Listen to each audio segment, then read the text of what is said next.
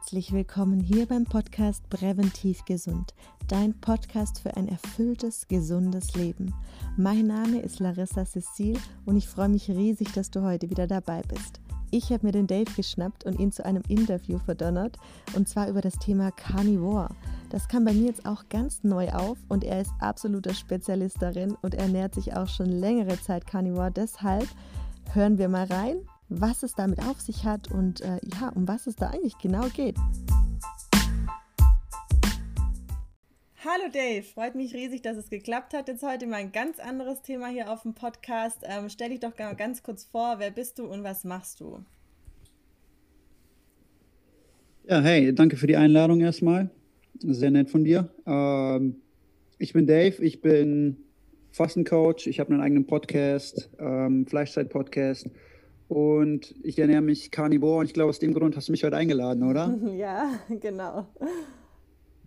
Einfach mal eine andere Richtung noch mitzubekommen. Ähm, erklär doch mal ganz kurz, ja. ähm, was es überhaupt ist und wie du dazu kamst.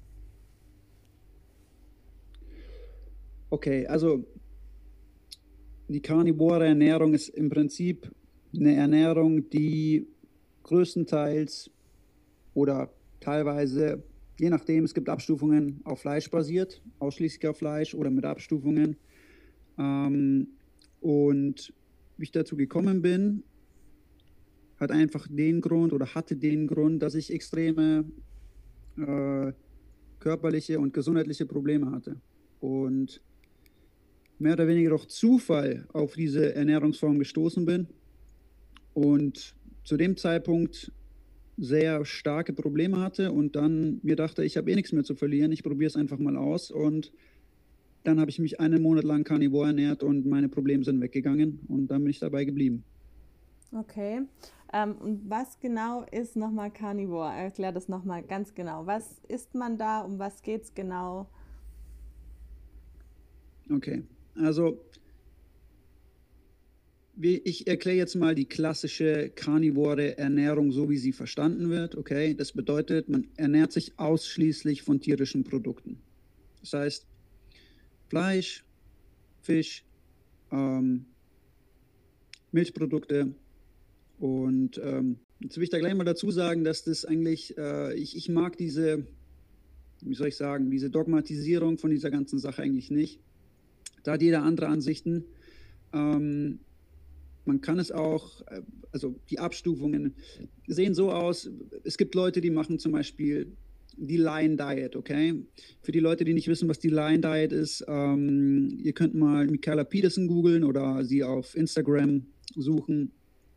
Ähm, das ist eine Kanadierin, die unglaubliche ähm, körperliche und psychische Probleme auch hatte, über Jahre hinweg. Schwerste Arthritis, Operationen, künstliche Gelenke, schwerste Depressionen ähm, und die hat irgendwann angefangen, nur Fleisch zu essen. Nur Rindfleisch, Salz und Wasser.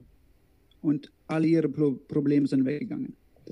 Also das wäre jetzt die, die klassische und strickste Form einer karnivoren Ernährung, wäre die Line Diet, okay? Das heißt nur Rindfleisch, Wasser, Salz, mehr nicht, ausschließlich.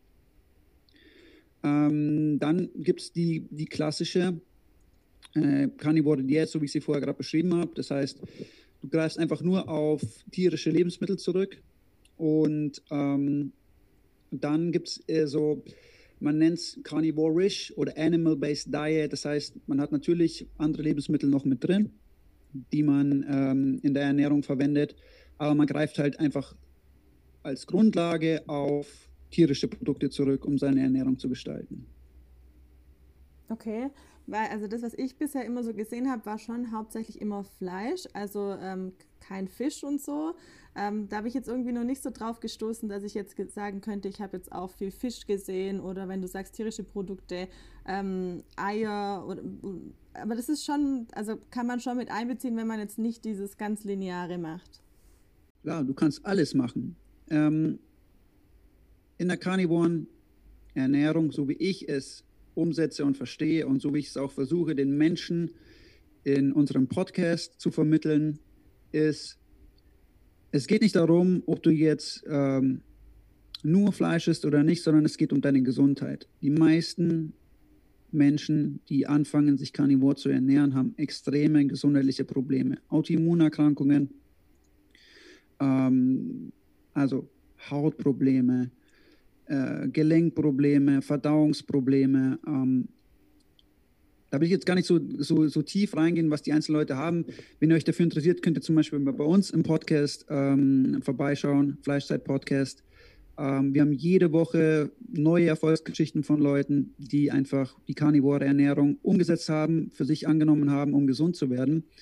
Ähm, und darum geht es in erster Linie meiner Meinung nach auch, gesund zu werden. Und Gesundheit kennt halt in dem Sinne kein Dogma, okay? Also entweder es funktioniert oder es funktioniert nicht.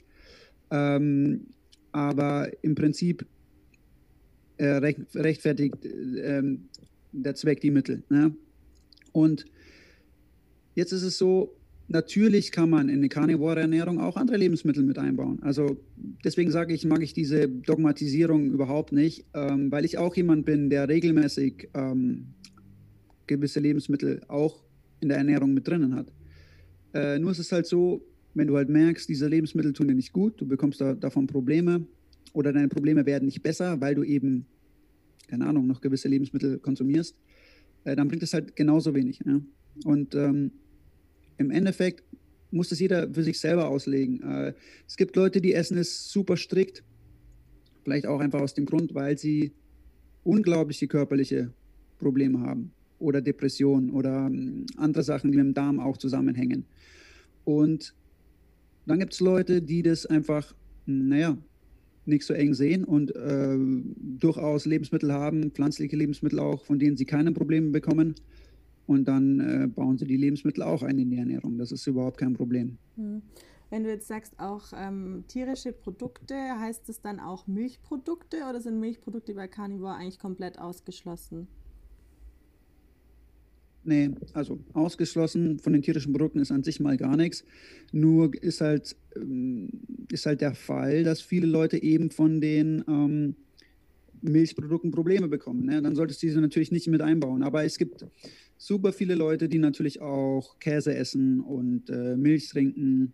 Ich kenne viele, die Rohmilch dann trinken. Ähm, Im Grundsatz ist es halt so, wenn man es vernünftig umsetzen will, dann sollte man natürlich nicht in rauen Mengen diese Milchprodukte konsumieren. Ne? Ähm, eher moderat und als Ergänzung sollte natürlich nicht die Grundlage darstellen. Ne? Die Grundlage sollte in der karnivoren Ernährung nach wie vor schönes, fettiges, nährstoffreiches Fleisch darstellen. Das ist ganz klar. Ne? Aber ähm, da kann alles an tierischen Produkten eingebaut werden und wird auch eingebaut. Das heißt Innereien, ähm, Herz, Leber, ähm, Lunge, solche Sachen, Hirn. Ähm, das nennt man dann quasi Nose-to-Tail Carnivore, was einfach auch die nachhaltigste und ähm, ja, nachhaltigste und da lässt sich darüber streiten, ob es die beste Umsetzung ist von den Nährstoffen her und so, aber natürlich bekommt man doch durch die Innereien im, und, und ähm, durch den Teil der, der Nahrungsmittel vom Tier natürlich auch sehr, sehr, sehr viele Nährstoffe. Ne? Man muss noch mal sich anschauen, was für eine Nährstoffbombe äh, eine Rinderleber ist. Ne? Das ist unglaublich. Äh, aber im Grunde ja, ist alles mit drin an tierischen Produkten und dann kann man immer noch für sich selber schauen, was möchte man gerne konsumieren, was nicht. Es gibt auch unglaublich viele Leute, die essen einfach nur Ribeye Steaks und Eier. Ja, Habe ich auch eine ganze Zeit lang gemacht funktioniert auch einwandfrei, ähm, gibt keine Probleme. Mhm. Okay, und ähm, jetzt gibt es ja, glaube ich, auch noch mal so einen Unterschied zwischen rohem Fleisch und ähm, zubereitetem, erwärmtem Fleisch, oder? Da gehen wir jetzt aber schon ganz schön tief in die ganze Sache rein. Ja, im Prinzip gibt es natürlich den Unterschied. Du kannst ja dein Fleisch äh, rausbraten, du kannst dein Fleisch roh konsumieren. Das ist ähm, im Endeffekt ich will nicht sagen äh, egal, weil im rohen Fleisch noch um vieles mehr Nährstoffe enthalten sind, die natürlich beim Erhitzungsprozess verloren gehen.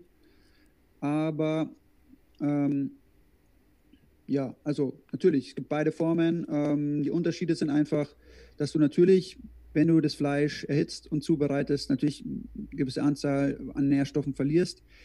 Und das ist wieder so, es gibt Leute, die essen Rohkarnivor, die essen nichts anderes als rohes Fleisch. Und es gibt Leute, die essen ähm, nur ähm, gekochtes oder gebratenes Fleisch.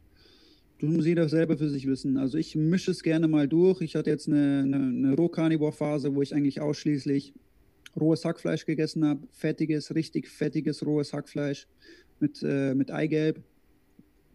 Aber äh, ich hatte auch Phasen, wo ich einfach mein Fleisch ganz normal in der Pfanne oder im Airfryer gemacht habe.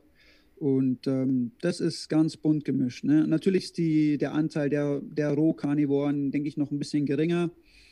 Ähm, aber mh, hm, also große Unterschiede gibt es jetzt nicht. Ne? Das Einzige, was ich jetzt anführen kann, ist wirklich, dass die Nährstoffe eben ja vielleicht noch ein bisschen zahlreicher sind im rohen Fleisch und das rohe Fleisch auch besser verdaut werden kann. Das möchte man nicht glauben, aber es ist wirklich so. Also ähm, der Dünndarm kann rohes Fleisch und auch der Magen kann rohes Fleisch besser verdauen und verarbeiten. Mhm. Ähm, hat damit zu tun, dass unser äh, pH-Wert im Magen, ne, der, unser pH-Wert im Magen ist 1 bis 2 ungefähr. Ähm, und es ist halt ein extrem saures Milieu und Fleisch ist auch sauer und deswegen harmoniert es hervorragend. Ne? Und ähm, wenn man sich das so betrachtet, auch ein kleiner Fun Fact: äh, Wir haben eine stärkere Magensäure als Wölfe. Ja? Also, okay. wir waren evolutionär gesehen Aasfresser. Das heißt, wir haben rohes Fleisch, rohes, altes, verfaultes Fleisch gegessen, was irgendwelche anderen Tiere, Raubtiere übrig gelassen haben, haben wir über Hunderttausende von Jahren konsumiert und gegessen und das sieht man auch an unserem Magen und ähm, Verdauungstrakt. Ne? Aber nichtsdestotrotz äh, ist es völlig problemlos natürlich äh, gekochtes Fleisch oder gebratenes Fleisch zu konsumieren. Das ist, die Unterschiede sind nicht riesig, es existieren ein paar. Im Grunde ähm, ist es dann auch einfach eine Sache von teilweise Überwindung, weil natürlich der vorherrschende Konsens ist, dass man auf keinen Fall rohes Fleisch essen sollte, geschweige denn essen kann. Ne? Manche Menschen glauben ja, wir könnten kein rohes Fleisch essen, ähm, obwohl es tagtäglich passiert. Leute essen Rindertatar und äh, ähm, auch immer als Vorspeise beim Italiener. Carpaccio, genau, ja, Carpaccio ist ja auch rohes Fleisch. Ähm, also wir können völlig problemlos rohes Fleisch konsumieren. Da möchte ich aber, wenn wir jetzt schon bei diesem Thema sind, ich mich, ähm, bin sowieso überrascht, dass sich das so interessiert, weil es eigentlich klingt natürlich völlig crazy, ne? rohes Fleisch mhm. zu essen. Aber, ähm, aber es ist so, dass, äh, ja, wie soll ich sagen, ähm, dass es schon ähm, sehr gut funktioniert, äh, rohes Fleisch zu konsumieren, unter der Bedingung, ja, nicht zeitgleich und große Mengen allgemein von Gemüse zu konsumieren. Warum? Weil Gemüse ist natürlich basisch, unser Magen ist sauer. Das heißt, Gemüse bindet unglaublich viel Magensäure. Ja. Wofür ist Magensäure da? Magensäure ist da, um Bakterien abzutöten. Ähm, Im Prinzip, unser Magen ist eine Wunderwaffe. Die, das, unsere Magensäure tötet alles ab. Du kannst faktisch äh, nicht krank werden, wenn du dich ausschließlich von rohem Fleisch ernährst, weil die Magensäure alles abtötet. Da überlebt nichts da unten an Bakterien. Das Problem ist halt, wenn du halt viel Gemüse essen solltest und ähm, gleichzeitig rohes Fleisch zum Beispiel ist, dann ist natürlich so, dass im Magen äh, das Gemüse erstmal die Magensäure bindet und dann natürlich nicht genügend Magensäure da ist, um ähm, ja, Fleisch und Bakterien also Fleisch zu verdauen, Bakterien abzutöten und was auch immer da im Fleisch drin ist, das kann zu Problemen führen. Ja. Aber ansonsten ähm, eine Zeit lang fasten und ähm, ja, und dann ist gar kein Problem, dass man äh, sich von rohem Fleisch ernährt. Ähm, magst du vielleicht mal so einen kleinen Einblick geben, wie es jetzt, wie so ein Tag aussehen würde, was es zum Frühstück, Mittag und Abendessen gibt, wenn man sich jetzt streng Carnivore ernähren würde? Nur so mal ein Beispiel einfach. Äh,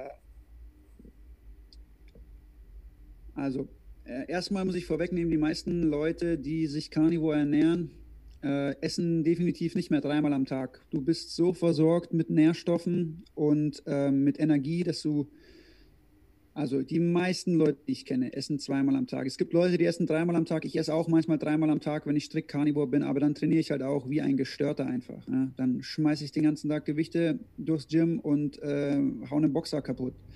Ähm, aber grundsätzlich kann man mal sagen, ähm, die meisten Menschen rutschen intuitiv in gewisse Fastenfenster rein, wenn sie Carnivore essen, weil man einfach unglaublich gut versorgt ist mit Nährstoffen, mit sehr hoher Bioverfügbarkeit, unglaublich ho äh, bioverfügbares Protein, ähm, bioverfügbare Fette. Ne? Ähm, alle Nährstoffe, die man braucht, alle Nährstoffe, die man braucht, bekommt man durch Fleisch. Ne? Ähm, können wir danach, wenn du willst, äh, noch genauer mhm. drauf eingehen. Ähm, jetzt beantworte ich mal die Frage noch. Es ist so, äh, feel free, ne? Gönn dir in der frühen Ribeye, gönn dir in der Früh Eier mit Speck, ähm, mit, mit Bacon. Ähm, wie gesagt, du kannst alles einbauen an tierischen Produkten, die es gibt. Ne? Das ist überhaupt kein Problem. Äh, bei mir sieht es so aus, ähm, ich äh, bin ja auch Fastencoach und äh, faste, faste viel und betreue Leute im Fasten. Ähm, bei mir ist es so, dass ich meistens einmal am Tag esse. Das heißt, ich frühstücke, gönne mir eine große Mahlzeit in der Früh ähm, und dann esse ich den restlichen Tag nicht mehr. Brauche ich auch nicht. Ich habe genügend Energie, genügend Aminosäuren in der Laufbahn, der Blutlaufbahn und ähm, in der Muskulatur, genügend Fett und ähm, ja, deswegen läuft man also ich kenne sehr viele ähm, Karnivoren, die von, von, von der ketogenen Ernährung kommen, die nochmal um vieles tiefer in die Ketose reinrutschen durch die karnivore Ernährung. Und dann weißt du sowieso, wie es ist. Dir muss ich es nicht erklären. Wenn du tief in der Ketose bist, dann hast du sowieso keinen Hunger. Ja? Bist ja. optimal versorgt, ähm, stabiler Blutzucker und äh, dann passiert da gar nichts. Ähm, aber wie gesagt, grundsätzlich gibt es da keine Richtlinie. Also ich habe ja auch schon ähm, äh, Zeiten gehabt, da habe ich halt einfach zweimal am Tag mein Ribeye Steak mit, mit meinen Eiern gegessen und das war's. Ne? Und manchmal variiert es vollkommen und ich esse auch Gemüse und andere Sachen und manchmal ähm, ja, esse ich ausschließlich Fleisch, Steak oder jetzt in den letzten Wochen habe ich einfach nur rohes Hackfleisch immer gegessen mit Eigelb und viel Salz. Hm. Ja, also was ich auch schon feststellen konnte, ähm, dass, also jetzt auch schon über die Jahre, wo ich mich jetzt auch, sag mal, nur Low Carb oder Ketogen ernährt habe, dass es wirklich, wenn ich ein großes Stück äh, Rindfleisch gegessen habe, dass ich wirklich pappsatt war. Also ich hatte den ganzen Tag keinen Hunger mehr. Da kommt nichts mehr auf, obwohl ich jetzt auch noch andere Lebensmittel, die man jetzt bei der Carnivoren-Ernährung nicht mit einbeziehen würde, gegessen habe. Also trotzdem ist die Sättigung einfach wahnsinnig hoch im Gegensatz zu anderen Lebensmitteln.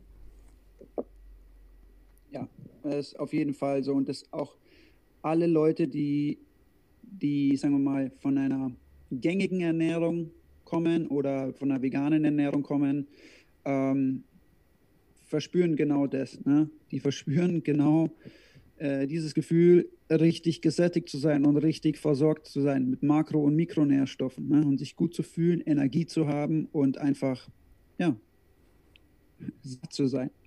Es ist ja auch so, dass die meisten Menschen in unserer Gesellschaft, die verspüren ja, also wir kommen ja gar nicht an den Punkt, Hunger zu haben, weil wir ja ständig essen die ganze Zeit. Ne?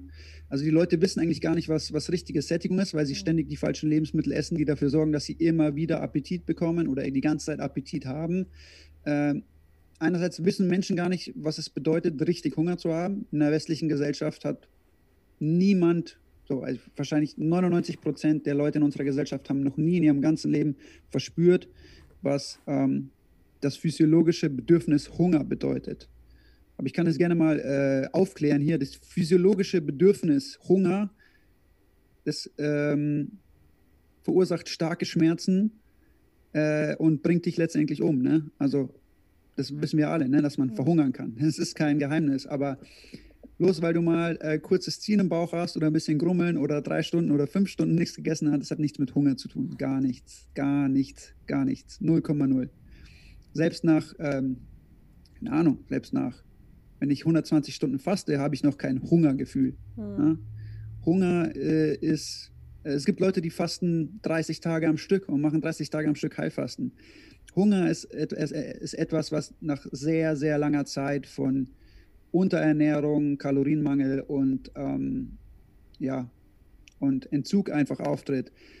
Aber ähm, grundsätzlich ist es nur so, dass dein Körper ähm, in solchen Phasen, wo du denkst, dass du Hunger verspürst, einfach nur nicht weiß, woher er seine Energie beziehen soll. Aber die meisten Menschen sind einfach fett und äh, fette Menschen können nicht verhungern. Das ist so unmöglich. Ne? Du kannst keinen Hunger verspüren im Prinzip als, mhm. als fetter Mensch, weil du hast so viel Energiereserven an deinem Körper, ähm, dass es unmöglich ist zu verhungern. Du kannst noch 30 Tage weiterleben, ab dem Moment, äh, wo du Hunger verspürst, wenn du übergewichtig bist. Mhm. Keine Ahnung, 30 oder 40 Kilo zu viel hast. Ne? Und gibt es denn keine Mängel? Also ich meine, das bekommst du bestimmt oft zu hören, dass es dann so heißt, ja, wenn du gar kein Gemüse isst oder nur wirklich die tierischen Produkte oder nur Fleisch, dann ähm, kommen doch da auch Mängel auf. Klar, also das ist so eine Sache, äh, die mit der wird man natürlich oft konfrontiert oder zumindest am Anfang immer. Jetzt ist es natürlich so, dass in unserer Gesellschaft äh, vollkommen verloren gegangen ist, wie nahrhaft Fleisch eigentlich ist. Und ich rede jetzt hier nicht nur von Makronährstoffen, also von, von Protein und Fett, ja, das wissen wir alle. Und das ist ja auch lange genug dämonisiert worden. Ne? Völlig schwachsinnig, aber ähm, äh, ihr, äh, tierisches Fett, gesättigte Fettsäuren und das ganze Zeug ist ja seit Jahrzehnten, fast schon äh, ein ganzes Jahrhundert lang ähm, dämonisiert worden.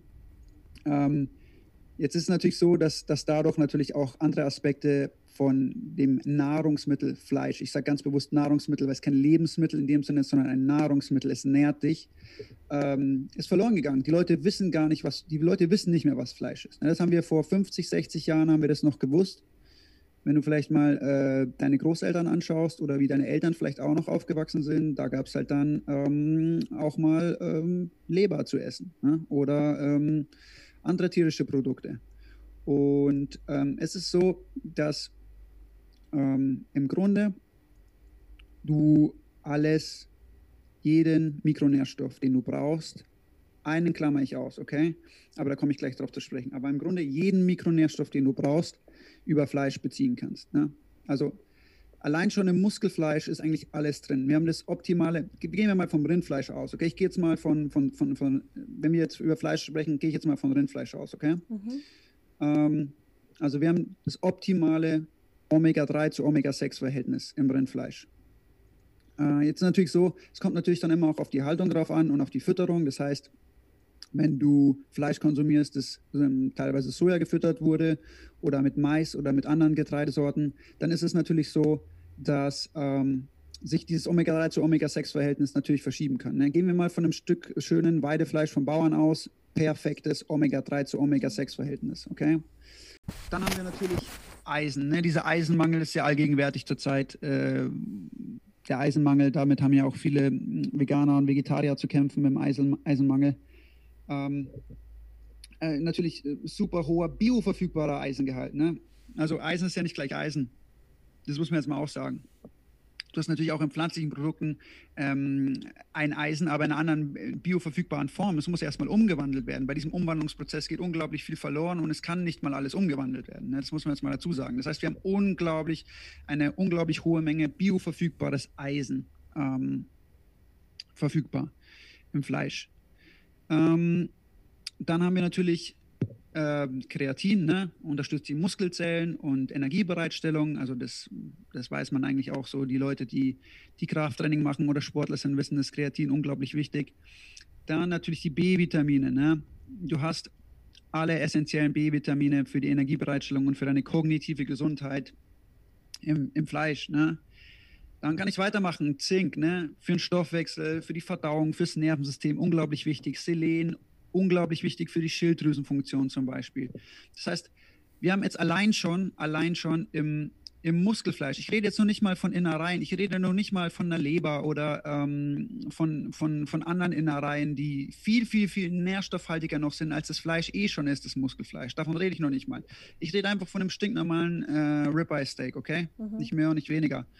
Und wenn wir jetzt dann natürlich sagen, okay, man äh, implementiert jetzt auch noch ähm, diese Innereien und, und andere ähm, äh, ja, Nahrungsmittel, die ein Tier bereitstellt, ähm, da kann man jetzt sprechen, vor allem die, die, die ähm, die Leber wird natürlich, also ist ja auch, es wurde früher ja viel, viel, viel mehr noch konsumiert in der Leber. Natürlich dadurch, dass jetzt über Jahrzehnte eine Dämonisierung von, von, von, von tierischen Lebensmitteln stattgefunden hat und natürlich eine sehr starke pflanzliche Bewegung gibt, ist es natürlich so, dass über sowas nicht mehr gesprochen wird. Ne? Aber ähm, es gibt keine größere Nährstoffbombe auf diesem Planeten als eine Rinderleber.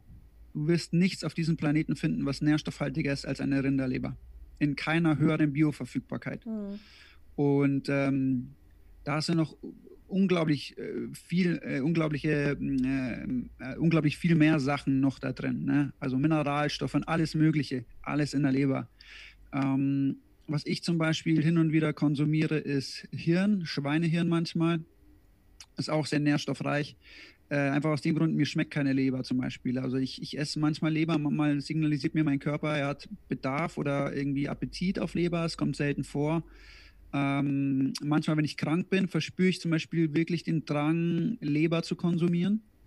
Ähm, und ich glaube, es ist einfach aus dem Grund, dass mein Körper da wirklich einfach einen erhöhten Nährstoffbedarf hat und der signalisiert, also manchmal, ähm, also ich bin nicht mehr, also ich bin so gut wie gar nicht mehr krank, wenn ich, äh, seitdem ich Carnivore esse, das jetzt seit zwei Jahren. Das heißt, ich war eigentlich seit zwei Jahren nicht mehr erkältet. Ähm, und das einzige Mal, dass ich richtig krank war, war, ähm, ich weiß nicht, ob man das hier sagen darf, ne? da wird man gleich wieder ge gecensored. The Rona. Ich habe mir eine Rona eingefangen. Ähm, und da war zum Beispiel eine Woche, war ich äh, außer Gefecht gesetzt und ähm, da habe ich unglaublichen äh, Appetit und Bedarf nach Leber verspürt und habe ich jeden Tag Leber gegessen. Ne? Und äh, sobald ich gesund war, war dieser Appetit und der Bedarf auch schon äh, so schnell wieder vorbei, wie er gekommen ist. Mhm. Und ähm, also das Einzige, auf was ich jetzt hier noch eingehen möchte, weil es immer ähm, ein Kritikpunkt ist, ähm, und das kommt natürlich immer als allererstes, ne? das ist äh, im Prinzip allein schon ähm, aus observativer Sicht völlig äh, widerlegbar, weil es gibt ja mittlerweile schon hunderttausende Menschen, die sich Carnivore ernähren. Ne? Auch ganz strikt Carnivore ernähren, nur indem sie Ribeye Steaks essen. Mehr nicht Salz, Ribeye, Wasser. Ja? Für Monate. Ja? Äh, ist es Vitamin C. Und äh, natürlich, jeder kennt die Geschichten, Vitamin C und ähm, Skorbut, ne, und die Seefahrer und dann sind die ganze Zähne ausgefallen und ähm, ja, also man kriegt ja Skorbut, wenn man kein frisches Obst und so eine Scheiße isst. Ähm, ich habe noch alle Zähne nach zwei Jahren Carnivore. Mir sind keine Zähne ausgefallen. Ähm, einfach aus dem Grund, mh, da ist man sich noch ein bisschen strittig. Ähm, es ist so, dass Vitamin C mit, ähm, mit Kohlenhydraten und Glucose natürlich in Wechselwirkung steht. Das heißt, wenn du ähm, dich natürlich sehr Kohlenhydrat, äh, kohlenhydratreich ernährst, dann hast du natürlich auch einen hohen Bedarf für Vitamin C. Die stehen in Wechselwirkung. Jetzt ist es so, dass du, wenn du Zero Carb isst oder, oder Super Keto, äh, ohne, ohne irgendwelche hm, pflanzlichen Produkte, also ähm, in die Richtung Carnivore, Carnivorish, Animal-Based Diet oder auch selbst wenn du schon super strikt und super sauberes Keto isst, ist es so, dass der Bedarf an Vitamin C unglaublich zurückgeht. Ne? Und ähm, Jetzt ist es so, dass äh, die, es ist so, dass in frischem Fleisch, wenn wir das Problem, wenn wir jetzt von Seefahrern sprechen, also die waren halt zwei Monate auf hoher See, ne, und ähm, haben halt dann irgendwie dann irgendwann noch Trockenfleisch gehabt und, und, und Zwieback und so ein Scheiß. Und ähm, natürlich hast du in so einem Trockenfleisch und so hast du natürlich äh, kein Vitamin C mehr. Es ist aber so, dass im frischen Fleisch durchaus Vitamin C enthalten ist, in sehr geringer Form. Ja? Also ist jetzt keine große Vitamin C-Quelle, aber, aber diese Menge an Vitamin C reicht aus, um einfach die Versorgung zu decken, die du hast, wenn du keine Kohlenhydrate isst. Ne? Und die meisten Menschen, die Carnivore essen, essen keine Kohlenhydrate. Ähm, und dann ist es überhaupt kein Problem. Ne? Dann wird sich da, selbst wenn du super niedrige Vitamin C-Werte hast, ich kann dir jetzt mal von meiner Seite sagen, als ich das letzte Mal ähm, meinen Vitamin C-Wert genommen habe, der war quasi nicht existent. Ich hatte quasi im Serum so gut wie kein Vitamin C. Ne? Aber es geht mir einwandfrei. Ich habe keine Probleme. Ne? Mir fallen keine Zähne aus, ich habe kein Skorbut. Ähm, Skorbut zeigt sich nach wenigen Wochen schon. Also wenn du Skorbut hast, dann dauert es nicht irgendwie ein halbes Jahr, bis du das bekommst, sondern das dauert ein paar Wochen und dann zeigen sich die ersten Symptome. Ne? Das heißt, ich hätte ungefähr schon 25 Mal Skorbut bekommen müssen äh, wegen meinem Vitamin C-Mangel, habe ich aber nicht bekommen, weil der Bedarf einfach nicht hoch genug ist. Ähm, noch dazu äh, gibt es dann auch gewisse Studien, ähm, da kann man nachlesen, zum Beispiel in dem ähm, in dem Buch von Paul Saladino, das ist so ein Carnivore-Arzt, äh, der beleuchtet das da auch in einem Kapitel mit dem Vitamin C. Ähm, Und ähm, da wird eben auch beschrieben, dass es dass geringe Mengen vollkommen ausreichen, um quasi kein Skorbut zu bekommen. Ne? Das sind super geringe Mengen, die schon ausreichen, um kein Skorbut zu bekommen. Jetzt kann man natürlich darüber diskutieren, ähm, und das muss jeder für sich selber rausfinden. Ich habe es probiert, ich habe keinen Unterschied gespürt. Geht es dir besser, wenn du dann trotzdem noch mehr Vitamin C konsumierst? Ne? Ich meine, äh, man sollte vielleicht nicht davon ausgehen, dass kein Skorbut zu haben das Optimum ist, mhm. aber man weiß es auch nicht. Vielleicht wird es ja besser, vielleicht auch nicht. Äh, ich habe eine Zeit lang unglaublich viel, ähm, ich, also wirklich über einen Monat lang, weil ich es wissen wollte, Vitamin C substituiert und es hat keinen Unterschied gemacht. Ne? Also meine Vitamin C-Werte äh, sind gestiegen im Serum, aber ähm, vom, vom, vom Empfinden her hat sich 0,0 verändert. Und ähm, jetzt bin ich auch schon wieder seit Monaten ohne Vitamin C und äh, ziemlich strikt Carnivore und es ändert sich nichts. Ne? Mhm. Also ähm, das heißt deswegen also, ist das eigentlich hinfällig. Ergänzt man denn sonstige, also irgendwas mit Nahrungsergänzungsmitteln dann oder eigentlich gar nicht, wenn du sagst, es dreht sich wenn dann nur ums Vitamin C, aber das ist dann ausreichend? Ähm, Im Grunde musst du nicht substituieren. Das Fleisch liefert dir alles, was du brauchst. Jeden Nährstoff, jeden Mikronährstoff, jeden Makronährstoff, du musst nicht substituieren. Jetzt gibt es natürlich Fälle, also eins will ich äh, außen vor lassen und das ist das Magnesium. Ne? Also Magnesium substituiere ich auch. Da, da, da ähm, muss man natürlich sagen, Magnesium ähm, bekommst du nicht im Fleisch. Ne? Ähm, ansonsten ähm, ist eigentlich kein Bedarf, da irgendetwas zu substituieren. Ne? Wenn du, wenn du äh, gutes, rotes, fettiges Fleisch isst, hast du alle deine Vitamine im Fett, ähm, die du brauchst, um zu überleben. Du hast alles im Fleisch. Also der Bedarf besteht grundsätzlich mal nicht. Dennoch ähm, gibt es bestimmt Leute, die Carnivore äh, leben und gewisse Dinge substituieren. Ob das notwendig ist, ist, ist zweitrangig. Das muss dann jeder für sich selber äh, auch ja, in, in, in, gewisser Weise feststellen und, und auf sein Körpergefühl hören, ob ihm was fehlt oder nicht. Ne? Das mhm. ist klar. Und wie ist es dann mit Vitamin D3, wenn man da ja immer sagt, okay, das kann auch über die Nahrung gar nicht aufgenommen werden? Ja, ist ein Punkt, der, sagen wir mal, nennen wir es mal strittig ist. Ähm, wenn ich jetzt mal von meiner Podcast-Partnerin ausgehe, also sagen wir es mal so. Ich ähm, bin jemand, ich gehe im Sommer immer ähm, in die Sonne, lange, viel. Ich glaube, dass Sonne und Vitamin D un unglaublich wichtig ist für uns. Ja? Ähm, ich gehe, ich bin den ganzen Sommer lang unterwegs draußen. Ich bin so oft wie möglich im Schwimmbad. Ich schmiere mich nicht ein mit Sonnenschutzmittel, äh, sondern ähm, ich, wie gesagt, gewöhne mich langsam an die Sonne und sobald ich mal an die Sonne gewöhnt bin, äh, keinen Sonnenschutz, gar nichts. Ich nehme komplett alles auf und so wie ich das die letzten zwei Sommer wahrgenommen habe, ähm, habe ich dieses Vitamin D sehr gut über den Winter mitgenommen. Ne? Äh, natürlich sind die, die Level gesunken. Ne? Das kann man ja auch natürlich sehen dann, wenn man, wenn man ähm, äh, Blutabnahme macht. Aber grundsätzlich ähm, ist es so, dass äh, das eigentlich funktionieren sollte. Wenn ich jetzt mal, wie gesagt, von meiner Podcast-Partnerin ausgehe, die substituiert kein Vitamin D3. Ich substituiere auch kein Vitamin D3.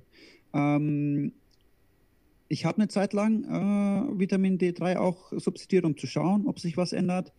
Ähm, habe jetzt nicht den riesen Unterschied bemerkt, bei mir persönlich. Ne?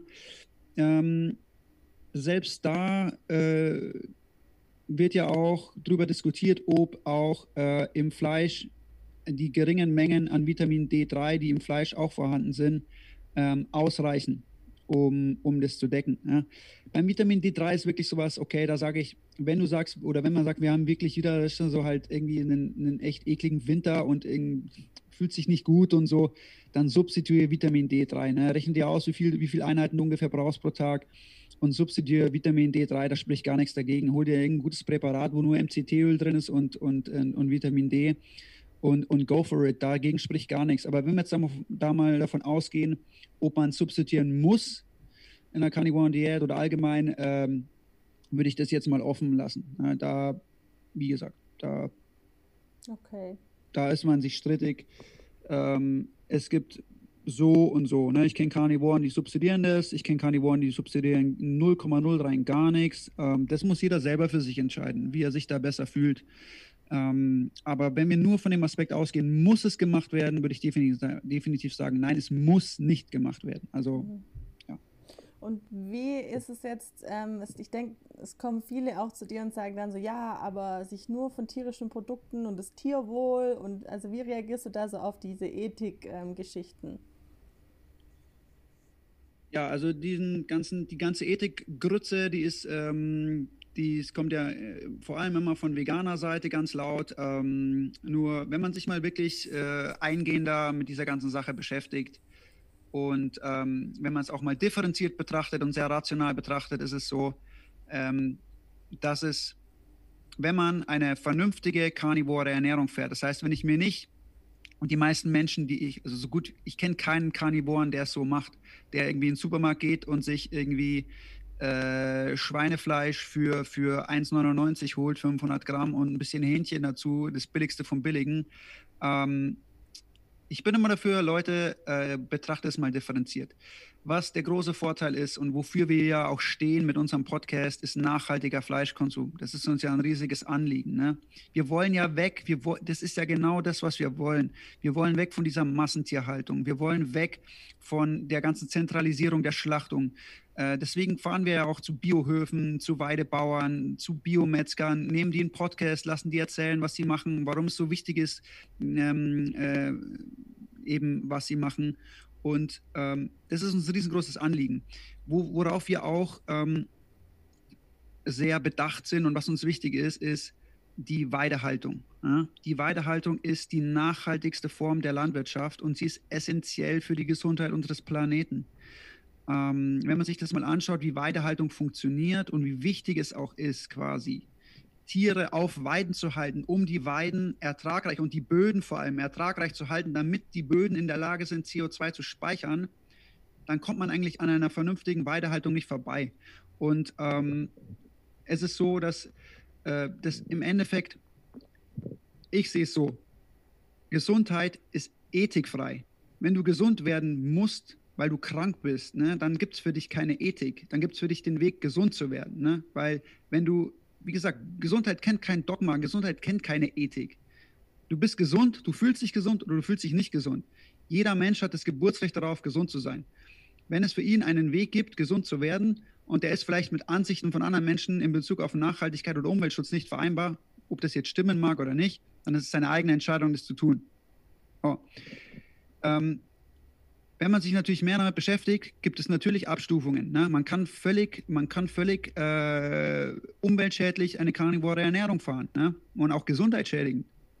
Bloß äh, du wirst keinen, äh, du wirst keinen äh, treffen oder wenige Leute treffen, die sich ausschließlich von äh, billig Hähnchenfleisch und äh, verarbeiteten Wurstwaren in der karnivoren Ernährung mhm. ernähren. Äh, das äh, ist so gut wie nicht existent.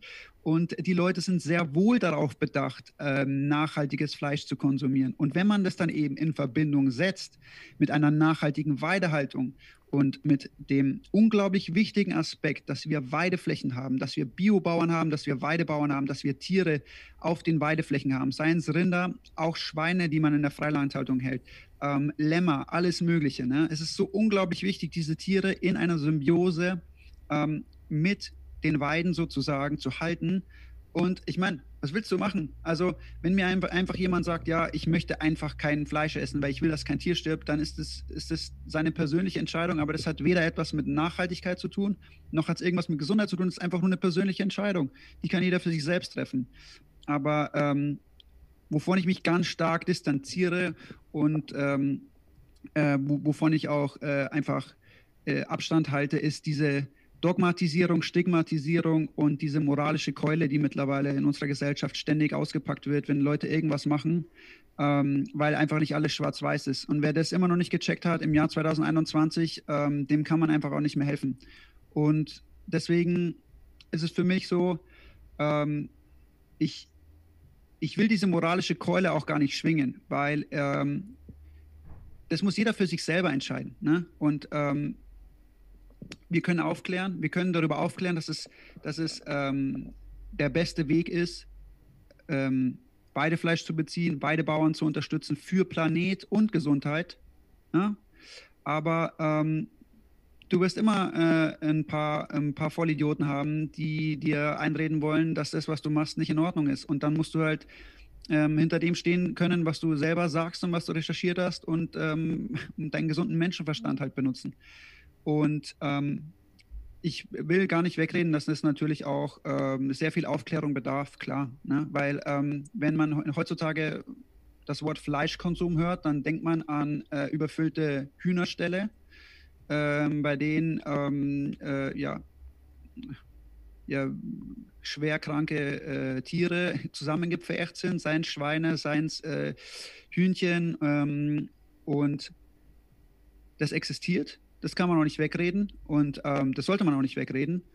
Nur ähm, es ist halt so, dass es nicht nur nachhaltigere Wege gibt, Fleisch zu konsumieren, sondern dass es am nachhaltigsten ist, eben äh, Weidefleisch zu konsumieren und diese Art der Landwirtschaft zu unterstützen. Was sollen die denn mit den, was sollen wir mit den Tieren machen? Sollen wir die äh, auf der Weide stehen lassen, bis sie tot umfallen oder wie? Und was machen wir dann? Dann, dann vergraben wir sie. Was ist für, für eine schwachsinnige Argumentation? Ne? So, ähm, äh, schau mal. In unserer Natur es ist ein Kreislauf. Sterben gehört dazu, egal wie du es drehst und wendest. Ähm, ich möchte da mal ein Zitat anführen von ähm, der Julia Tulipan. Die hat auch einen Keto-Podcast. Ich weiß nicht, ob du sie kennst. Ja, sie war ähm, auch schon hier im ähm, Podcast. Und die hat mal gesagt, die war schon im Podcast, ja. Und äh, okay, die hat gesagt, nur weil du kein Stück Fleisch auf dem Teller hast, heißt es nicht, dass dafür kein Tier gestorben ist, okay? Und wenn wir uns jetzt mal die ganze, die ganze äh, Pflanzenproduktion und äh, die ganze Landwirtschaft anschauen, die da damit, äh, die, die, monokulturelle Landwirtschaft, die ganze Getreidelandwirtschaft ähm, und, und auch die ganzen Monokulturen von dem ganzen Obst und so, was denkst du, wie viele Tiere da sterben, wie viele Tiere da bewusst getötet werden durch Pestizide, Insektizide, wie viele Tiere da bewusst geschossen werden, nur damit du deine Melone aus, äh, aus Brasilien essen kannst das, das, die Leute sind so kurzsichtig und ähm, in unserer Gesellschaft halt so darauf bedacht, die moralische Oberhand zu gewinnen, dass sie alles andere ausblenden. Und ähm, da mache ich halt einfach nicht mehr mit. Also das ist ähm, für mich, steht auch gar nicht mehr zur Debatte. Ähm, ich habe mich da vollkommen befreit von dieser Ethik-Diskussion, ähm, weil äh, es gibt kein Schwarz-Weiß. Ne? Es, es gibt, mhm. es gibt in, in, jeder Ernährungsform werden Tiere sterben und man kann es nachhaltig und gesund machen und man kann es völlig umweltschädigend und gesundheitsschädigend machen. Und ähm, deswegen ist es einfach so, da, da muss man einfach differenzieren. Das, das, da führt kein Weg drum rum. Und selbst, ähm, selbst wenn ich sage irgendwie, äh, ja, okay, dann habe ich mir halt jetzt mal äh, einen Biohack aus dem Lidl geholt. Und wo ist jetzt das Problem? Ja, und jetzt bin ich ein schlechter Mensch oder wie? Das ist vollkommen schwachsinnig. Ne? Genauso wie ich sage, ja, okay, du ernährst dich vegan, aber äh, was mit dem ganzen Plastik? Wie, wie, und äh, wie viele Tiere sterben ja. in den Monokulturen für das Pflanzenprotein, das du dir jeden Tag reinschiebst?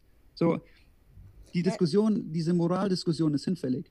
Ich glaube auch einfach, ähm, die Leute haben auch so ein bisschen ja, ja so das, das große Ganze so verloren, weil jeder denkt so, man muss so super perfekt sein, auf der ganzen Linie. Kein Plastik mehr, nirgends mehr. Ähm, andere Tüten, anders essen, anders eincremen, anders äh, laufen, andere Klamotten anziehen, die ökologisch abbaubar sind. Und ich glaube, man, da, da, das ist ohne Ende. Also da kann man ins Unendliche gehen und irgendwie, es findet auch jeder irgendwas, was du falsch machst, was er aber richtig macht. Aber ich denke, man muss da von diesem 100% perfekt immer mal wegkommen, sondern jeder macht es auf seine Art und Weise und fängt an dem Ansatz an, wo er es am besten tun kann. So, also ja, ich kann es auch nicht mehr hören einfach. Natürlich. Schau mal, du hast du hast, du hast, du hast, sag mal, über den Tag verteilt oder allgemein in deinem Alltag hunderte von Möglichkeiten, Nachhaltigkeit zu fördern. Ne?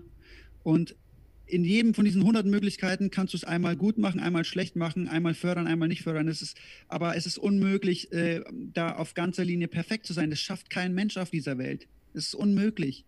Und ähm, was, ist da, was halt dann extrem gefährlich ist, ist diese Versteifung auf einen dieser 100 Punkte und der wird plakativ herangezogen, um eben, sei es äh, Deutungshoheit zu gewinnen, moralische Deutungshoheit zu gewinnen, aus, aus, aus, Ideo aus ideologischen Gründen oder was auch immer. Ähm, und, und da mache ich einfach nicht mehr mit. Und ähm, nach wie vor bin ich der festen Überzeugung und das, das, legen wir auch in dem Podcast da und das werden wir jetzt auch immer weiter forcieren, dass es ähm, mit das Beste ist überhaupt, regenerative Landwirtschaft zu unterstützen, Weidehaltung zu unterstützen, diese Bauern zu unterstützen. Und wie unterstützen wir diese Bauern? Hey, die schlachten einmal im Monat ein Tier ne, und verkaufen den Scheiß. Und ähm, so, und die, es gibt Leute, die das quasi äh, mit, mit 666 brandmarken und stigmatisieren und sagen, ey, das ist der Teufel in Person, ne, weil der ein Tier getötet hat. Es ist so schwachsinnig, einfach die Leute, die haben das große Ganze aus den Augen verloren. Ne? Und ähm, das ist uns halt einfach wichtig, da einfach wieder ähm, hinzukommen, aufzuklären, vor allem diese Aufklärung und ähm, vor allem auch eben in, in Hinsicht auf Umweltschutz und Nachhaltigkeit aufzuklären, dass Fleischkonsum hundertprozentig nachhaltig und umweltfördernd sein kann. Ja? Kann. Ich sage kann, es gibt natürlich mhm. Massentierhaltung. Und das, was mich so nervt, ist halt immer, ähm, wie ich dir vorher schon gesagt habe, die Leute hören Fleischkonsum ja. und die ersten zehn Idioten schreien, Fleischkonsum ist Massentierhaltung. Ja? Und die nächsten 100 Idioten hören halt den 10 Idioten zu, die am lautesten schreien. Und dann hast du einen Salat. Ne? Dann, dann äh, haben wir wieder ein Dogma, ein Stigma ähm, und, und es geht nichts voran. Ne? Ähm, wir hatten zum Beispiel eine ganz interessante Folge mit einem Biometzger, beziehungsweise ähm, ja, einem Metzger, der ähm, noch selber schlachten darf. Es ist ja so, dass äh, mittlerweile eine unglaubliche Zentralisierung von dieser Schlachtung stattfindet. Das heißt, die, ähm, die ja, politischen ähm, Verordnungen und ähm, die rechtlichen Verordnungen machen es ja diesen kleinen Metzgern und Bauern immer schwerer, ihre Tiere selbst zu schlachten. Ne? Weil du brauchst riesige äh, Schlachthöfe jetzt mittlerweile, große Einrichtungen, du kannst nicht mehr einfach selber schlachten und ähm, daher rutscht das alles in, äh, in so eine zentralisierte große Schlachtung rein und dadurch auch natürlich in eine zentralisierte Massentierhaltung. Und ähm, das passiert gerade von politischer Seite und ähm, das macht es natürlich äh, alles nicht besser. Und ähm, das ist eben wichtig auch für alle Leute, die jetzt da zuhören und sich Gedanken darüber machen, kann Fleischkonsum ethisch und nachhaltig sein? Ja, er kann vollkommen ethisch und nachhaltig sein. Und ähm, ich habe mal ein Meme gemacht dazu auf Instagram. Äh, ich bin der festen Überzeugung, dass die, der richtige Weg, Massentierhaltung zu bekämpfen, äh, ist definitiv nicht äh, nur Pflanzen zu essen, ne? weil es ist so, du änderst dadurch im Prinzip nichts. Es findet keine Umverteilung von, von, von den ganzen Sachen statt, sondern äh, du machst einfach nur was, was keinen Einfluss darauf hat im Endeffekt. Ne? Vielleicht ähm, ideologisch und moralisch möchtest du vielleicht äh, stark daran glauben, dass du einen Unterschied ausmachst. Im Endeffekt ist es aber so, dass du Massentierhaltung nur bekämpfen kannst, wenn du eben Leute unterstützt, die keine Massentierhaltung betreiben. Ja? Sondern so die Massentierhaltung wird es wahrscheinlich immer geben. Ne? Und es wird diese krasse Gegenbewegung geben. Aber ähm, ob diese Gegenbewegung wirklich so viel bewegt, ist fraglich. Ne? Und äh, ob nicht vielleicht dadurch genau das gefördert wird, was eigentlich so plakativ verhindert werden soll, ähm, steht da ganz stark im Raum. Ne? Und äh, ich halte einfach alle Leute immer dazu an, Leute, ähm, geht zu euren regionalen Bauern, geht zu den äh, zu, zu, zu Metzgereien, wo ihr wisst, dass die gutes Fleisch beziehen, dass die von guten Bauern Fleisch beziehen. Ähm, und, und, unterstützt die. Gebt denen euer Geld, ne? macht für die Werbung, unterstützt die und, und ähm, unterstützt so Sachen wie Weidehaltung, unterstützt die Weidebauern. Geht zu denen hin, redet mit denen, unterhaltet euch mal mit denen. Und ähm, das muss einfach das Ziel sein. Und da habe ich jetzt mir in den nächsten Jahren das, das äh, große Ziel vorgenommen. Ich möchte quasi deutschlandweit eine äh, zentralisierte Plattform für alle Bio- und Weidebauern schaffen. Cool. Und ähm, möchte quasi ähm, das, also alle zusammenholen auf eine Plattform. Die können sich die Leute vorstellen und ähm, quasi immer, wenn jemand bestellt, dann bekommt er quasi immer den nähersten Weidebauern äh, zugeteilt und bestellt quasi immer mit dem kürzesten Transportweg das Fleisch frisch von der Weide. Ne? Mega. Äh, das Problem ist einfach nur, dass die, die ganzen, ja, dass die ganzen Weidebauern und ähm, ja, die ganzen Biobauern halt echt ein Problem haben, sich äh, zusammenzuschließen, eine Gewerkschaft zu gründen, irgendwas zu machen. Ne? Da eiert halt jeder selber rum. Äh, manche verkaufen es über eBay Kleinanzeigen ihr Fleisch. Äh, beim anderen muss jedes Mal hinfahren. Der hat nicht mal ein Telefon äh, äh, in seiner Stube stehen. Ähm, es ist so Katastrophe, ne? Und da muss jetzt mal was getan werden. Und das ist das nächste große Projekt, das ich mir, äh, das ich mir ja, vorgenommen habe, ist einfach eine Zentralisierung von Bio- und Weidefleisch in Deutschland über eine zentrale Plattform, wo sich die Bauern vorstellen können, ihre Höfe vorstellen können und wo jeder mit kürzestem Transportweg ähm, sein Fleisch bestellen kann, weil dann tun wir wirklich was für den Planeten. Dann, dann, dann sorgen wir dafür, dass es äh, ertragreiche Weiden gibt, dass die Böden CO2 speichern, ähm, dass eben wirklich Sachen dann passieren, die, die tatsächlich äh, den Umweltschutz vorantreiben und nicht nur einfach sagen, ich esse kein Fleisch und dafür esse ich halt Pflanzenprotein. Ähm, da habe ich auch ähm, letztens erst eine schöne australische Studie gefunden, äh, an der Universität, glaube ich, in Sydney durch. Also 55 Lebewesen sterben für 100 Kilogramm brauchbares Pflanzenprotein. Das sind 25 mal so viele Tötungen wie bei der Produktion der gleichen Menge Weidehaltung Rindfleisch. Studie Slaughter of the Singing Sentinels, Measuring the Morality of Eating Red Meat veröffentlicht im äh, Australian äh, Zoologist ähm, auf der Seite 979 bis 982 von Michael Archer, School of Biological Earth and Environmental Sciences, University of New South, South Wales, Sydney. Ähm, das ist eine super interessante Studie. Da geht es äh, auch darum, wie viele Tiere eigentlich, ähm, wie viele Tiere bei der eben bei dieser äh, Produktion von Getreide und, und Pflanzenprotein sterben und welche Tiere eigentlich sterben und wie diese Tiere eigentlich kommunizieren und ähm, du würdest, also du wärst erstaunt oder wahrscheinlich frustriert, wenn du wüsstest, wie viele Milliarden Tiere für die Produktion von Pflanzenprotein sterben, für die Produktion von Getreide, von Soja. Es ist unglaublich, es sterben Milliarden Tiere. Ich will von der, von der guten alten Mandelmilch will ich gar nicht anfangen, okay? Weil wenn wir, wenn wir äh, da anfangen, wie viele Bienen draufgehen für deine Mandelmilch, die du jeden Tag reinkippst in der Früh, das ist nicht mehr aufzurechnen, okay? Das ist der nächste Punkt. Wo fängt es eigentlich an? Also wo fängt Ethik an? Ja, fängt Ethik äh, erst da an, wenn du irgendwie plakativ sagen kannst, äh, da ist ein Schwein oder ein Rind? Oder fängt Ethik an, wenn du sagst, äh, sterben Bienen und kleine Mäuse und Kleintiere und Nagetiere und was weiß ich und Insekten? Ähm, ja. wo, wo, zieht man da die Linie? Ja? Weil ich kann belegen, ne, dass, dass, dass Milliarden Tiere sterben für, für, für vegane Ernährung. Milliarden, aber Milliarden. Ähm, also, wo, also deswegen meine ich, deswegen braucht hier überhaupt keiner, von, von beiden Seiten keiner die, die, die Moralkeule auspacken, weil es nicht aufgeht, die Rechnung, ne? egal wer es macht. Ähm, und äh, deswegen ist es so, es ist halt unglaublich schwierig da. Und du siehst gerade, das ist ein Thema, das kannst du tot diskutieren. Ne? Das, das gibt Stoff ohne Ende.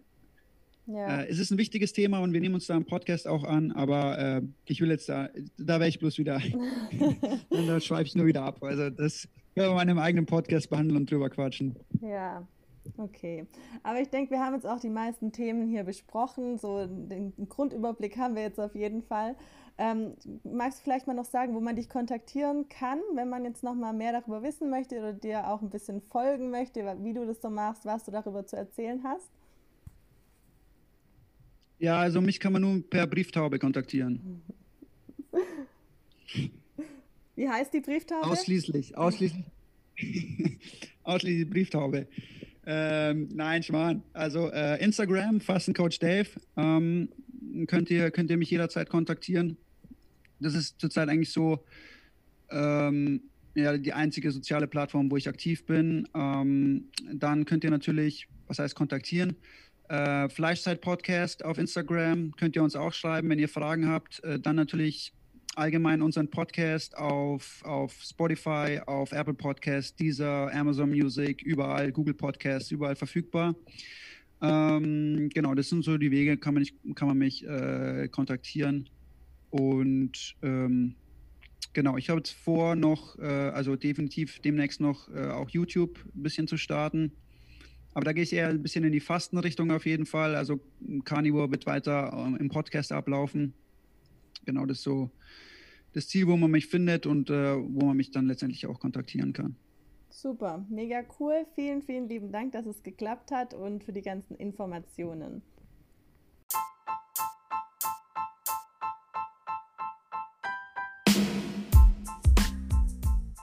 So, jetzt sind wir ein ganzes Stück schlauer, wissen jetzt über Carnivore Ernährung etwas mehr Bescheid.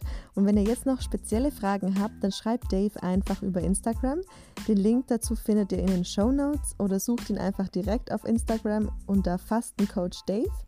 Und wenn ihr irgendwelche Fragen an mich habt oder ich euch mit irgendetwas weiterhelfen kann, was Thema Logopädie, Ernährung, Gesundheit oder sogar Affiliate angeht, dann schreibt mir gerne auf Instagram unter Larissa Cecil-official oder sucht mich einfach unter Präventiv Gesund, da kommt ihr auch direkt auf mein Profil.